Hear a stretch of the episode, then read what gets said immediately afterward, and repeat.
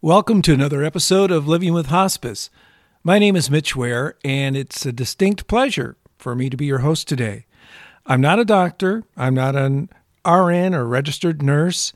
I am a longtime hospice client and volunteer. I know hospice inside and out, and I don't practice medicine, nor do I offer any medical advice. I do share my experiences and knowledge that I've gained firsthand over all these years.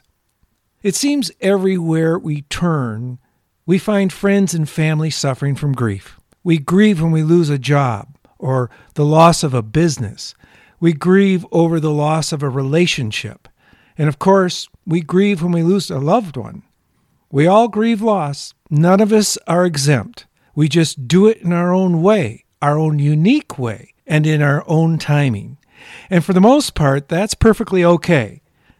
And, you know, we've addressed grief in two previous episodes. In episode 8, When and How Do I Start Grieving? we discussed that the grieving process starts when we first get the news of the loss.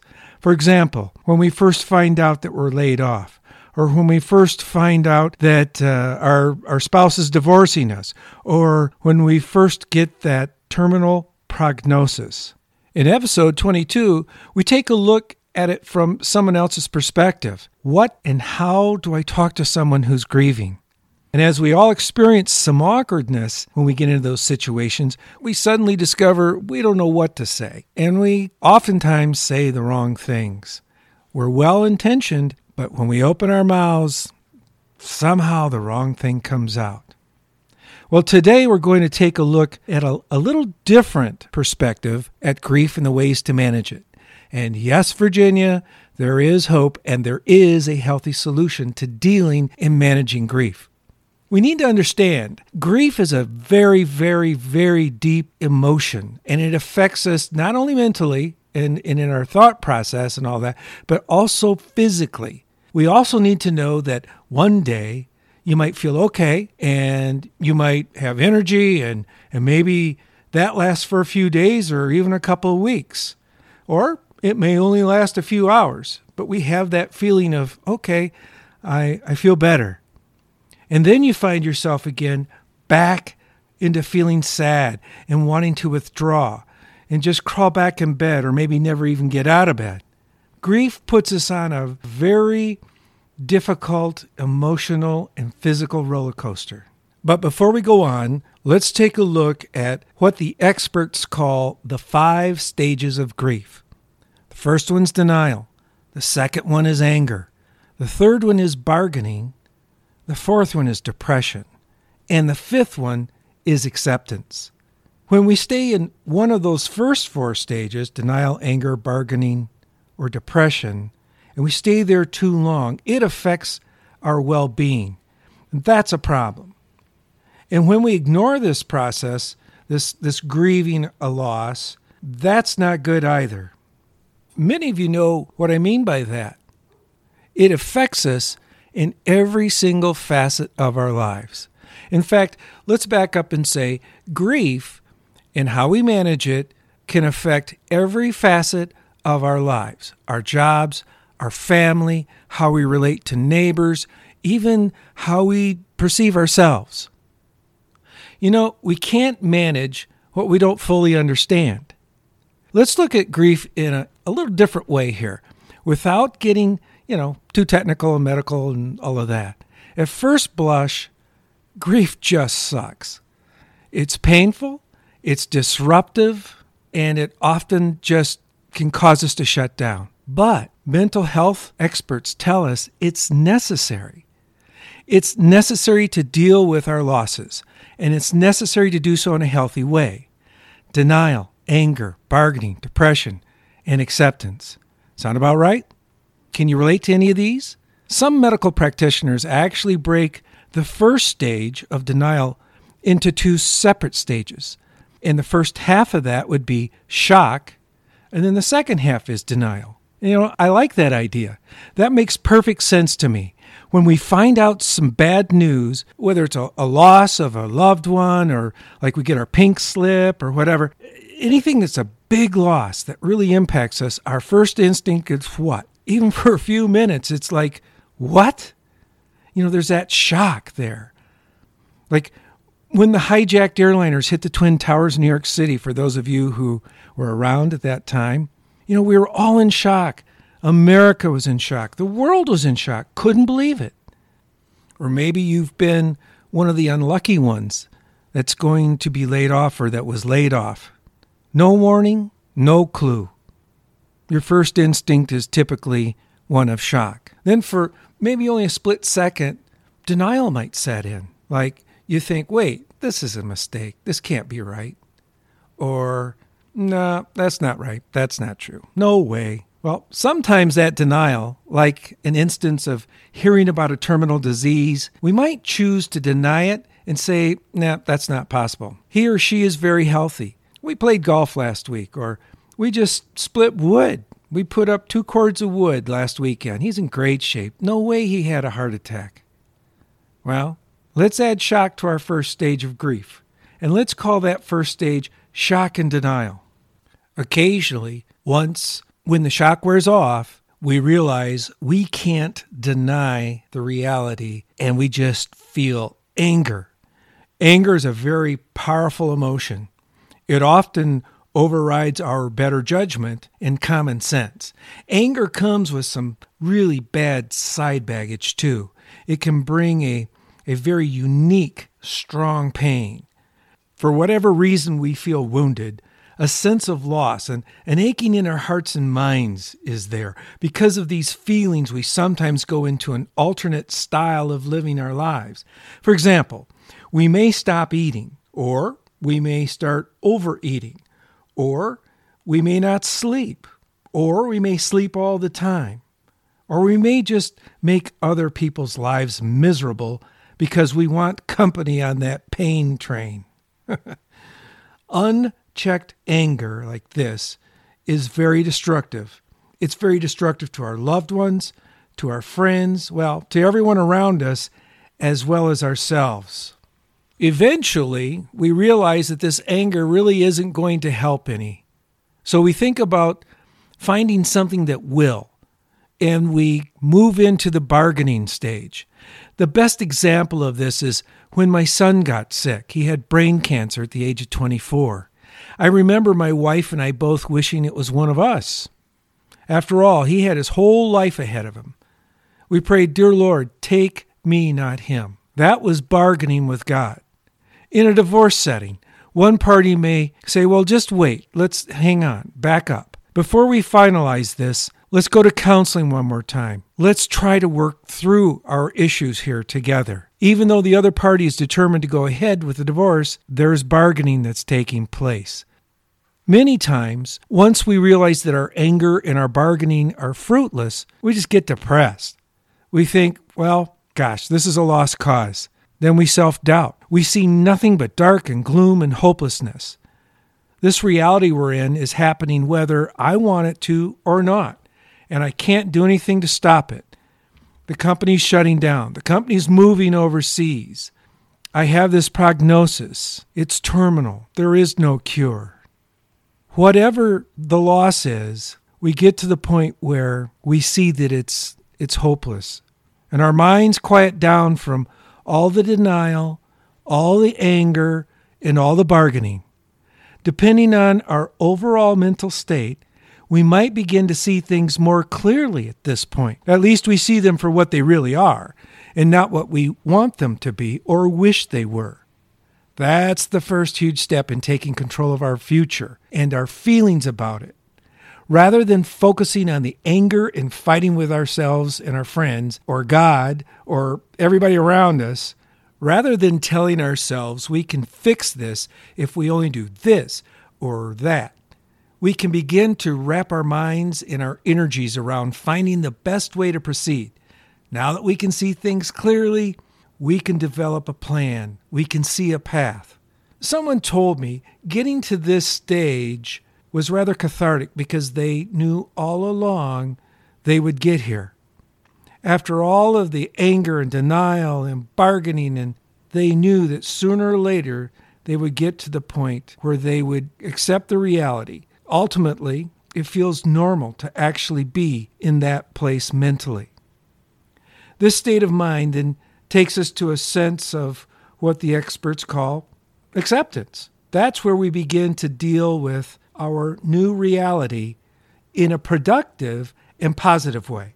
Some medical practitioners call it the upward turn, and to add it to stage five, which is acceptance. And I like that idea too. Just like we put shock in the first step, let's put upward turn in the last step, stage five. Most of us, with some coaching from others, can find a way to actually look at our new reality in a way where we begin to reconstruct our lives. A good example of this is a patient of mine. He told me that after he dealt with the shock of a terminal prognosis, that he decided to go on a cruise to Alaska. He and the missus. They'd always wanted to go, so they said no better time than the present. And understanding their new reality, they worked through their new lifestyle issues and went on the trip of a lifetime. And they had the trip of a lifetime. When they returned, he went into hospice home care and she was his caregiver. And that is where I had the pleasure of meeting them and, and forming a great and meaningful relationship, a, a wonderful friendship with them and the entire family. So there are five steps of grief. What if we shortcut or bury or ignore these feelings? If we're honest, we've kind of all done that at one time or another. The human psychic is wondrous in how it works. We're all wired to have certain responses to different experiences in our lives. And one of those is grieving when we have a loss. Failure to do so is often ugly and very painful. In my experience, blocked and locked away feelings tend to impact us in many ways that we don't foresee and many times in ways we don't even realize. From the obvious physical, under the surface grouchiness to a state of depression. Blocked feelings or denied feelings, things we don't want to deal with, can cause episodes of PTSD. They can cause us to be frozen and no longer able to function normally, even though we try to forget and we put our loss out of our minds, we bury it deep in the back dark corners of our minds, it's still there. And those percolating feelings of anger and denial and bargaining and depression and guilt and they're just sitting there just smoldering and building up pressure and someday they boil over and in the meantime they'll affect your worldview they'll affect everybody around you they'll affect how you think and how you behave and none of this is positive I recall when my son was first diagnosed with brain cancer. You know, he just finished college, he had his whole life ahead of him, graduated with honors from a prestigious engineering school. Upon completion of the brain surgery that he had to have, the neurosurgeon gathered us into a small room off from the main waiting room, closed the door. He said in a very soft tone that, uh, folks, we did not find the news that we wanted. What we found was a glioblastoma. It's a brain tumor. And you can Google that and find out more about it. This type of tumor is very serious. We'll refer you to an excellent oncologist that specializes in these types of tumors. I recall he avoided the trigger words cancer and terminal. Going in, we knew that it certainly could be a cancerous tumor we were hoping for something else, like an, infection or something non terminal. And I remember when we got that news for sure, we were in shock. The surgeon dismissed himself so we could have some time together. With tears in our eyes, my wife and I knew that what we had heard was probably correct, that MRIs that were taken made it abundantly clear when Matt came out of surgery and woke up, he asked me, Well, Dad, what's going on up there?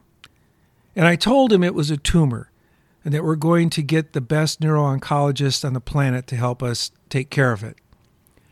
We chose our words carefully, as if to almost be in denial and that maybe it would not be as bad as we really thought it might be at the time. So he went through all his radiation and chemo treatments, and I recall a few days before Christmas, we got news that the treatments were working and that his tumors had actually shrunk to almost being invisible on the CT scans. We were so thankful to Almighty God for this good news. It was if God has gifted us this good news for Christmas, we still are thankful for that news to this day. And that Christmas was amazing. Even though we all knew in the back of our minds that this might just be a reprieve, a temporary deal, we still had a wonderful family Christmas. We focused on our new reality. As Matt's journey went on, as you can imagine, we had good times and bad times. We were on that emotional roller coaster that we all go through in this grief cycle. We finally got to the point where the chemo and the radiation no longer worked, and, well, we were out of options. He'd had a stroke from all of the radiation on his brain and lost part of his functionality on the right side of his body. He was on steroids, so he ballooned up. This was our new reality. And so we made plans. We tried to figure out okay, what can we do? What do we want to do? We decided to live in a series of 24 hour lifetimes. We didn't worry about tomorrow, didn't care about yesterday. We just looked at today. What can we do today? And some of those day trips and things that we did are were fabulous. Just awesome and, and made awesome memories. As his disease progressed, I left my employment and was his full time caregiver along with his mom. And I recall how difficult that was. He was still 200 and something pounds. He couldn't stand on his own, and he was pretty much in a wheelchair all the time. And the things that we did for him when he was a, an infant and a toddler, we began to have to do again. And all of this takes a toll on you emotionally. And when you think of this varsity letter winner athlete now having to be helped to the bathroom and had to be bathed and all these things that we thought were way behind us it takes its toll on on how you perceive your reality. And we tried to stuff a lot of that away and put it in the back of our minds as we moved forward to put our best foot forward. And Matt did the same thing. He kept his chin up and he tried to put a good smile on his face. Finally, one of the nurses came to visit us and at Matt's house where we were taking care of him. And she said, "You you guys look terrible. It's time for a respite." And we all looked at each other like, what is that? and she explained how we could go to an inpatient facility they have, and Matt would be pampered, and we could get a good night's sleep and not have to worry about him not being in good hands. And it was wonderful. So, in the midst of this battle, going through the grieving cycle, we find ourselves in acceptance and in hospice care and trying to do the very best we can and this angel came to us in the form of a hospice nurse and actually gave us five days where we could just be mom and dad, and we didn't have to be caregivers. As I got rested, I began to think, what is our firstborn going through?